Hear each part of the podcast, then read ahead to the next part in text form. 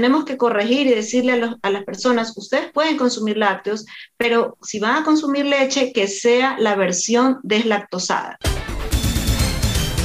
Tengo el gusto de estar con Martita Ríos, nutricionista, y vamos a tratar un tema que a ella le apasiona, más que a mí, porque yo soy fan de, de lo que vamos a tratar, pero a ella le apasiona porque se pregunta por qué pasan estas cosas. Mitos y verdades sobre los lácteos. Martita Ríos, bienvenida, gracias por estar en Radio Fuego y en Mariela TV. Bueno, gracias Mariela por la invitación. Siempre para mí es un gusto verte, compartir un ratito, aunque sea por esta vía, ¿no? Eh, cuando yo te digo que a mí sí me apasiona, es porque muchas veces me escriben pacientes y me dicen, a ver Martita, yo no entiendo. Usted me dice una cosa, pero aquí le paso lo que me dice el doctor X, el doctor Y y el nutricionista X. Entonces, ¿cómo es que no se ponen de acuerdo entre ustedes qué recomendar? Ya me tienen confundida. Eso es lo que la gente me dice. Me tienen harta. Ya no quiero escuchar más que sí, que este, este nuevo estudio. Entonces yo creo que hay que explicarle a la gente despacito para que pueda entender qué es lo que pasó. A ver, más o menos... Pero, Marta, antes de que tú empieces con, tu, con, con, con, la entrevista y empecemos, hay una cosa que dijiste que me llamó la atención. Por ejemplo, cuando tienes cáncer, te dicen no consumas lácteos, pero hay otros doctores que te dicen sí consume lácteos. Entonces realmente los mismos doctores científicos no se ponen de acuerdo. Y de allí viene el porqué eh, de esta entrevista el día de hoy. Es correcto, Marielita. Entonces vamos a aclarar los temas, ¿no? Eh, cuando hay algo de mucho interés para, las, para la civilización, empieza a abonarse dinero para hacer los estudios. Un estudio puede comprender hasta 30 años. Entonces, el estudio que yo les voy a compartir realmente tiene 30 años y fue publicado en una revista científica británica en donde empiezan a estudiar el estado de salud de uno de los países que más consume lácteos y este es Finlandia, ¿no? Entonces dicen, bueno, ¿Qué pasa con, los lácteos en el consumo a través de 30 años?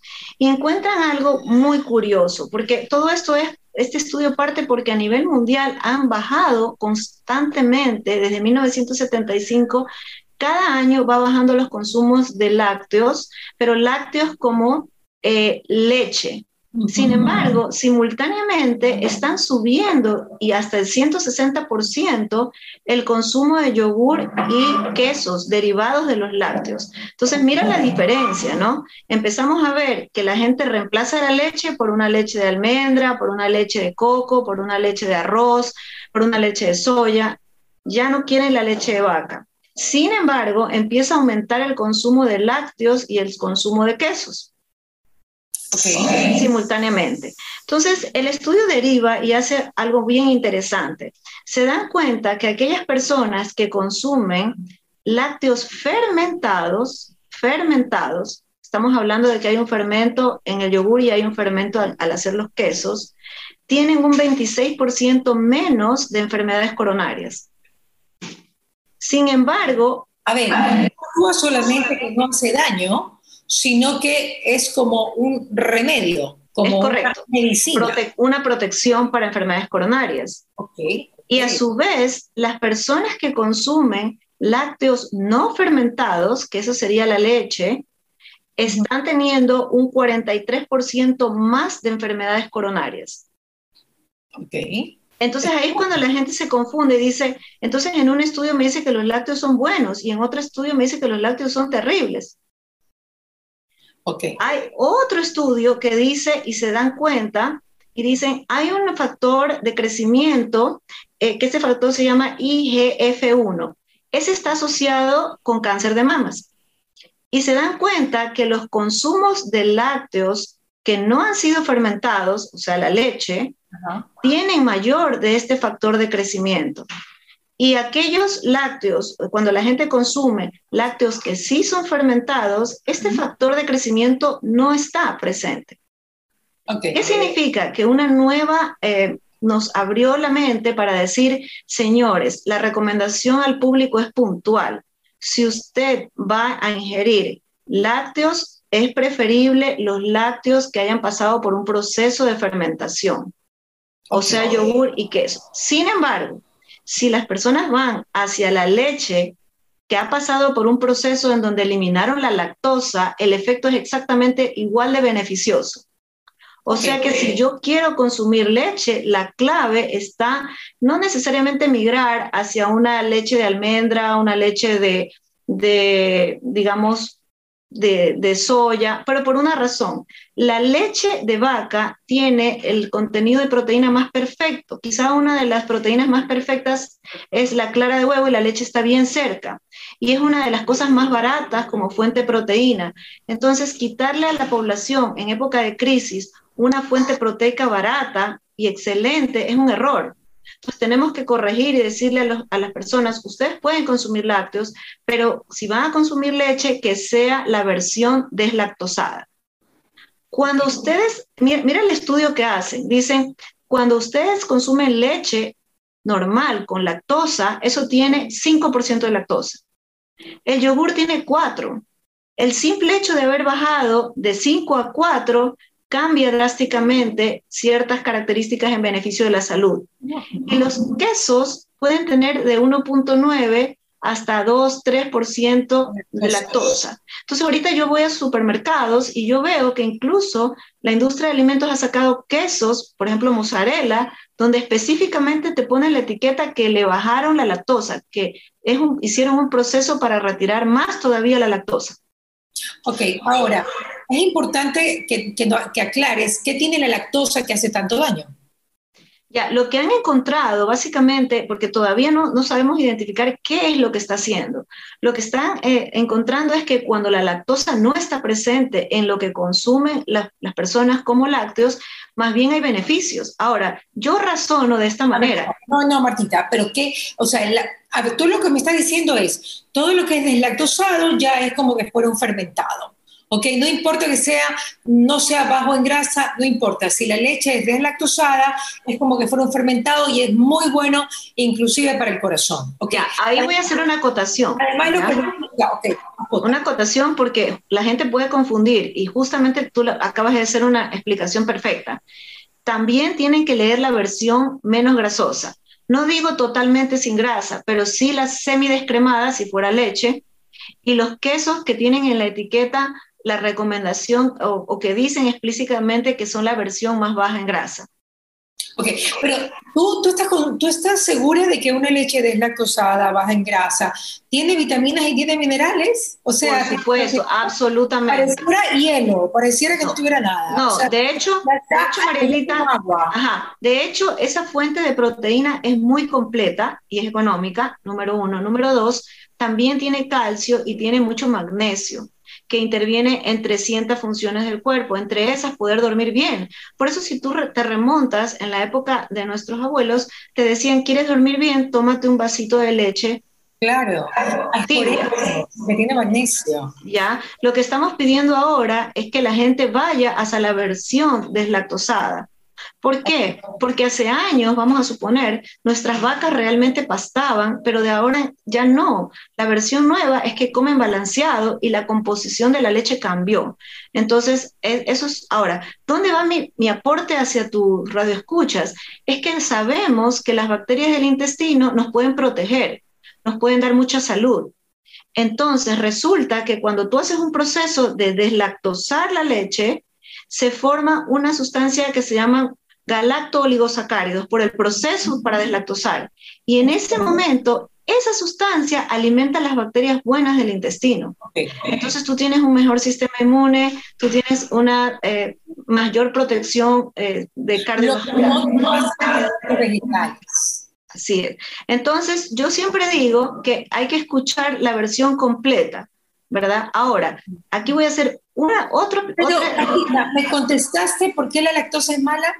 No porque no existe una explicación científica, lo que han hecho es ver, es como la carga glicémica, Marielita.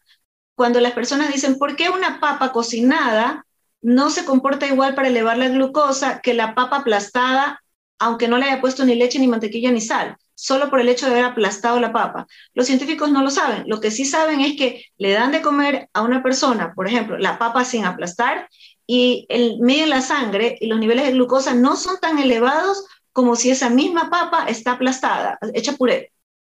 ¿ya? No logramos entender qué está moléculas, será porque se descomponen totalmente las moléculas, ¿no? Pero no hay una explicación demostrada científicamente, o sea, yo te puedo demostrar bioquímicamente que esto pasó, no, no hay. Ya, entonces lo mismo pasa con la lactosa. Hay mucho que descubrir en nutrición todavía. Hay mucho que descubrir. Entonces ahí, Marielita, yo lo único que digo es, hagamos un paréntesis. Algunos pacientes míos pueden estar escuchando esta entrevista y te van a decir, pero Marta, tú me quitaste los lácteos cuando yo llegué a tu consultorio. Sí, porque usted vino con un intestino permeable, eso es otra cosa. Intestino permeable significa que las paredes del intestino están inflamadas y se abrieron. Al abrirse me dejan pasar las proteínas de tamaño más chiquito y como los virus y las bacterias son proteicas, el sistema inmune la está codificando como un virus o una bacteria y le dispara inflamación. Entonces, hasta que yo no cierro esas paredes, que me demoro 21 días, yo quito los lácteos, después los vuelvo a poner. Bueno, tú sí eres mucho de quitar ciertos macro y micronutrientes y luego volverlos a poner. Sí. O sea, tú eres, descansemos. Asimismo, también con las vitaminas hay que descansar 21 días, 30 días, Martita, porque no, yo, yo estoy pues en este tema de que realmente todo tiene que tener, digamos, una, una variedad, tienes que variar eh, lo que haces en la vida. No puedes tener siempre lo mismo porque capaz estás acumulando residuos o cosas que no te son convenientes a la larga. Yo comparto exactamente tu opinión. Es decir, yo siempre digo, ¿no? Hay gente que cuando te habla, te habla con una seguridad y yo digo, wow, hay tanta información en la bioquímica que, que es como, todavía hay mucho por descubrir en el sistema inmune hay tanto por descubrir, no se puede. Entonces yo no te puedo aseverar ciertas cosas, sino que digo, ¿quién sabe? ¿Quién sabe qué, qué está pasando en los cultivos? ¿Qué están usando para que no se pierdan los cultivos que no sabemos, que desconocemos y que se pueden ir acumulando en el cuerpo y luego presentar un problema a futuro? Entonces yo comparto tu opinión. Yo trato de que mi alimentación sea súper variada. Muy variada. O sea, yo no te quito básicamente nada, lo que puedo es disminuir las cantidades y de hecho lo hago eh, cada cierto tiempo. Te pongo otro ejemplo. La gente me dice, Marta, tú siempre dices que el omega 3 es bueno y que el salmón tiene omega 3, yo lo leí en internet. Y le digo, sí, pero yo no recomiendo comer salmón de criadero sino una vez cada tres semanas. ¿Por qué? Porque tiene bifenilos policlorinados que son altamente cancerígenos. Pero en el salmón de criadero, si fuera salmón salvaje, no la tendría. Podríamos consumirlo más. Pero ¿Cómo sabemos que es salvaje el salmón? Eh, el salmón, cuando es eh, salvaje es como mantequilla, o sea, tú pones el tenedor y se deshace. Ok. Eh, cuando necesitas poner el cuchillo para poder cortar, eso generalmente ya es la textura de un salmón de criadero. es muy difícil conseguir ese de mantequilla. ¿ah? Aquí en no llega, no llega. Porque yo tengo, me da un placer muy grande comer ese salmón, entonces cuando yo por alguna razón viajo, yo sí lo compro por el placer, pero es diferente, bastante diferente. Claro, okay. Bueno, hay cosas que realmente todavía no conseguimos acá en el país, ¿no? Que son buenas. Así es, así es. Entonces, yo siempre hablo del equilibrio. Entonces, fíjate ahorita, ¿no? La gente me puede decir, Marta, entonces hay una gran diferencia entre consumir productos lácteos fermentados. Y yo ahí aporto mi parte, ¿no? Digo, acuérdense que no solamente es que están entrando galacto oligosacáridos, que son alimentos de bacterias buenas, sino que también en el proceso de fermentación me ingresan bacterias buenas. Entonces yo estoy teniendo además esa ventaja. Por ejemplo, ya, queso parmesano italiano. En Italia, parmesano significa que la vaca tuvo que comer solo pasto y cierto pasto, no balanceado. Entonces ya comenzamos por un nivel más alto de calidad de queso en salud. Y luego, pues ese queso pasa por un proceso de fermentación que dependiendo puede durar hasta dos años los más, eh, más, digamos, los más exquisitos de sabor, de olores, y son mucho más saludables, ¿ya? Entonces, no hay que ser estrictos y hay que analizar cuando un, un médico te dice, a ver, no me comas leche porque estamos en un proceso de una quimio, entonces no vas a consumir la leche como tal, pero sí puedes consumir la leche deslactosada. Ok, ok. Claro, porque definitivamente cada padecimiento de cada ser humano es multifactorial. Es por eso que tiene que ser dirigido y tiene que ser indicado para ese paciente. Por Correcto. Eso hiciste la aclaración importantísima. Una, una colitis aguda no puedes utilizar, eh, no me vas a usar el, el, queso, no me vas a usar la leche, pero sí me vas a utilizar el yogur, porque tiene justo un fermento que me ayuda a recuperar esa membrana que está lastimada. Ok, perfecto. Entonces, así es como se maneja. Ahora, cuando, cuando en el campo tú, pues, eh, cuando, o sea, te tomas la leche de la vaca, ¿ok? Directamente de la teta de la vaca. Ya. Prácticamente. Y tiene la espumita y todas estas cosas que uno vive muchas veces en el campo, que es maravilloso. Esa leche también hace daño, Martita, que es una leche tan pura.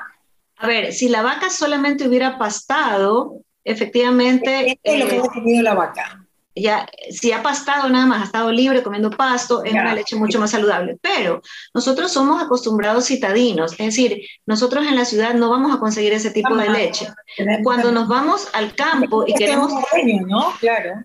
Si nosotros nos vamos al campo y tomamos esa leche, el nivel de grasa que tiene es tan alto que nuestras enzimas digestivas ya perdieron la habilidad para digerirlas y probablemente te dé una diarrea. yo, yo, yo, no, no creo, te puedo asegurar, y te voy a contar una experiencia que yo tuve uh, cuando... O sea, hace muchos años, leche que me da diarrea.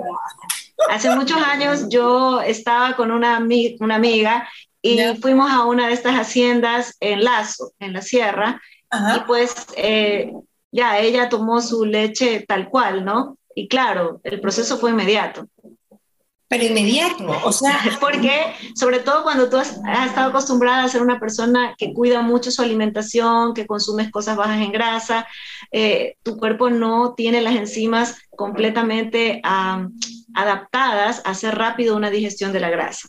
Claro.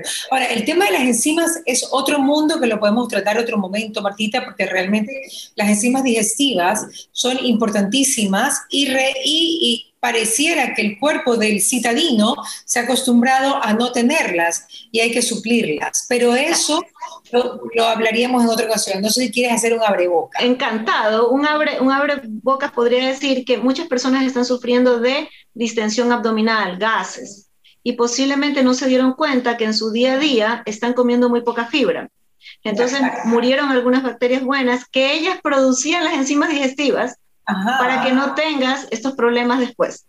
Hay una cosa que a mí me llamó la atención siempre en la dieta cuando tú la envías, Martita, porque pues yo muchas veces he estado en tu dieta, y es que tú utilizas muchos granos.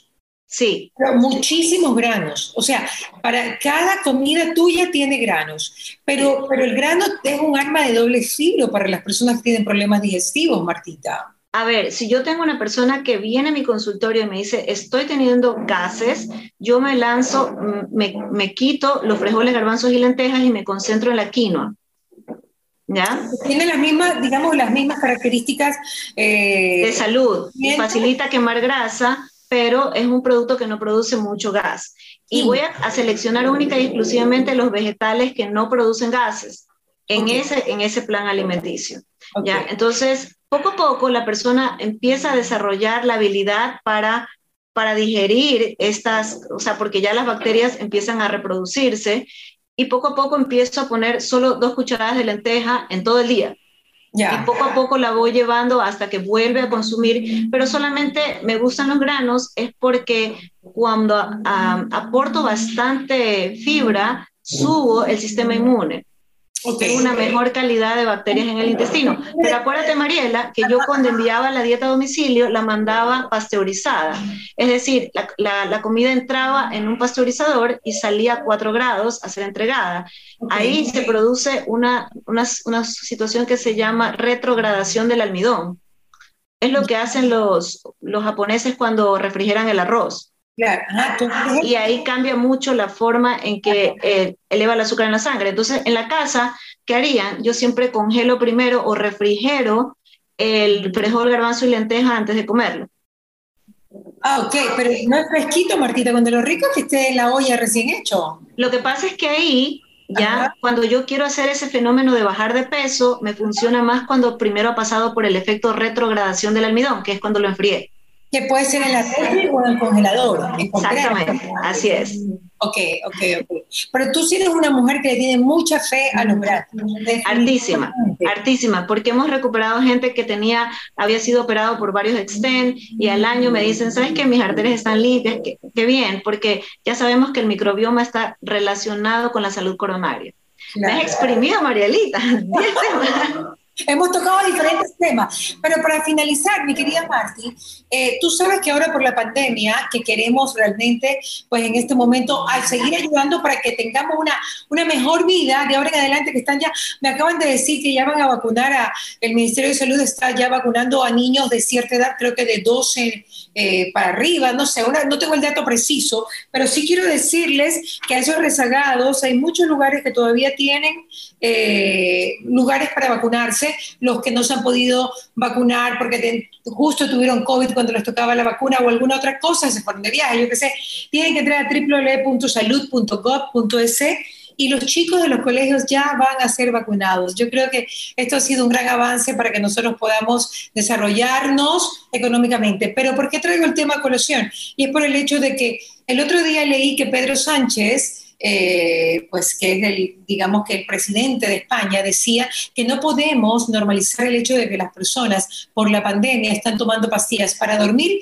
y para despertarse. Y que la salud psicológica, emocional, dijo Pedro Sánchez en una entrevista que le hicieron, guapísimo Pedro Sánchez, que es el presidente de España, pues eh, a él le llamaba la atención que haya tanta gente afectada psicológicamente y que no va a permitir que eso se normalice en España, ¿no? Porque definitivamente la salud emocional también es importante. No sé qué van a hacer, van a haber muchos psicólogos, van a tener que importar psicólogos de todo el mundo, pero bueno, pero tú me acabas de dar otro dato que es muy importante. La cantidad de colitis, la cantidad de gastritis que ha sido también desencadenante en esta pandemia, que ya había muchísimo porque los citadinos todos tenemos gastritis y colitis y todo, pero los que trabajamos y tenemos mucho estrés, pero esto está desatado, ¿verdad? Entonces, mira, Marielita, quiero hacer un paréntesis y tomar tus palabras. En pandemia, es verdad, la mayor cantidad de pacientes que yo recibí fue por gastritis y colitis.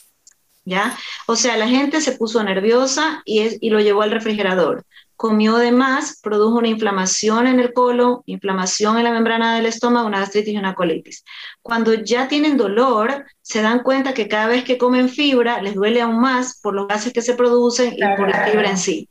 Suspendieron la cantidad de fibra y no se dan cuenta que al suspender la fibra, así sea por seis semanas, empiezan a morir las bacterias buenas del intestino. Ojo, ellas eran las responsables de producir serotonina el 80% de la serotonina que los seres humanos producimos las producen las bacterias del intestino. A ver, no sé, ¿es consecuencia de lo uno o lo otro es consecuencia del otro, Martita?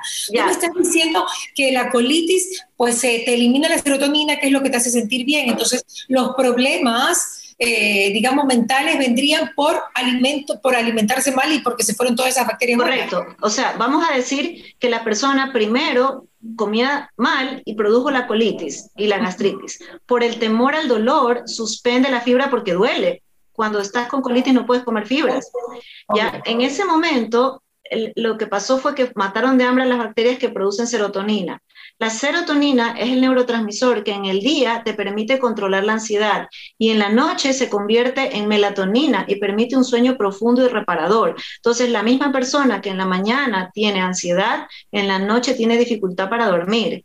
Okay. Entonces, todo está relacionado. Entonces, ahí vamos. Entonces, primero hay que sanar la colitis, Marielita. Y la colitis es un proceso de sanación de 21 a 30 días. Ahí tú vas introduciendo de a poco la fibra primero la mandas a tomar fibra soluble de las farmacias porque la insoluble le duele.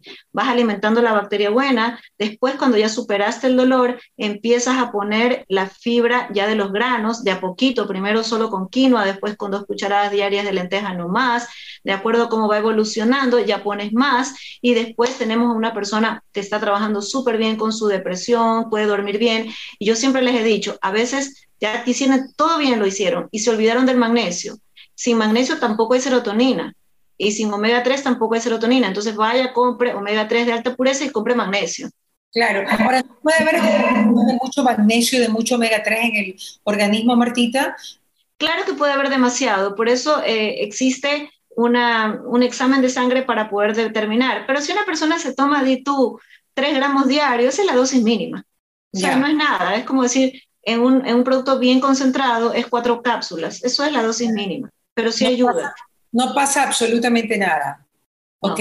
Ok, perfecto, Martita. La verdad es que es un tema eh, precioso para tratar, el tema de cómo se conecta el cerebro de los intestinos con el cerebro de la cabeza, que supuestamente ahora está determinado, el cerebro del intestino, como un cerebro, o sea, como algo, y mira que se, digamos que se liga inmediatamente. Se me hace raro que esto pase en España, siendo un país mediterráneo donde se alimentan tan bien, ¿no? Eh, bueno, yo te voy a decir algo, hay bastantísima población que emigró en Europa, en París, en Francia, en Italia en España, muchísimo inmigrante. Y vienen con otras costumbres y la economía se cayó un poco. Entonces, y se introduce, y se introduce también en otros aceites que inflaman. Antes todo el mundo cocinaba con aceite de oliva, hoy en día no todo el mundo cocina con aceite de oliva.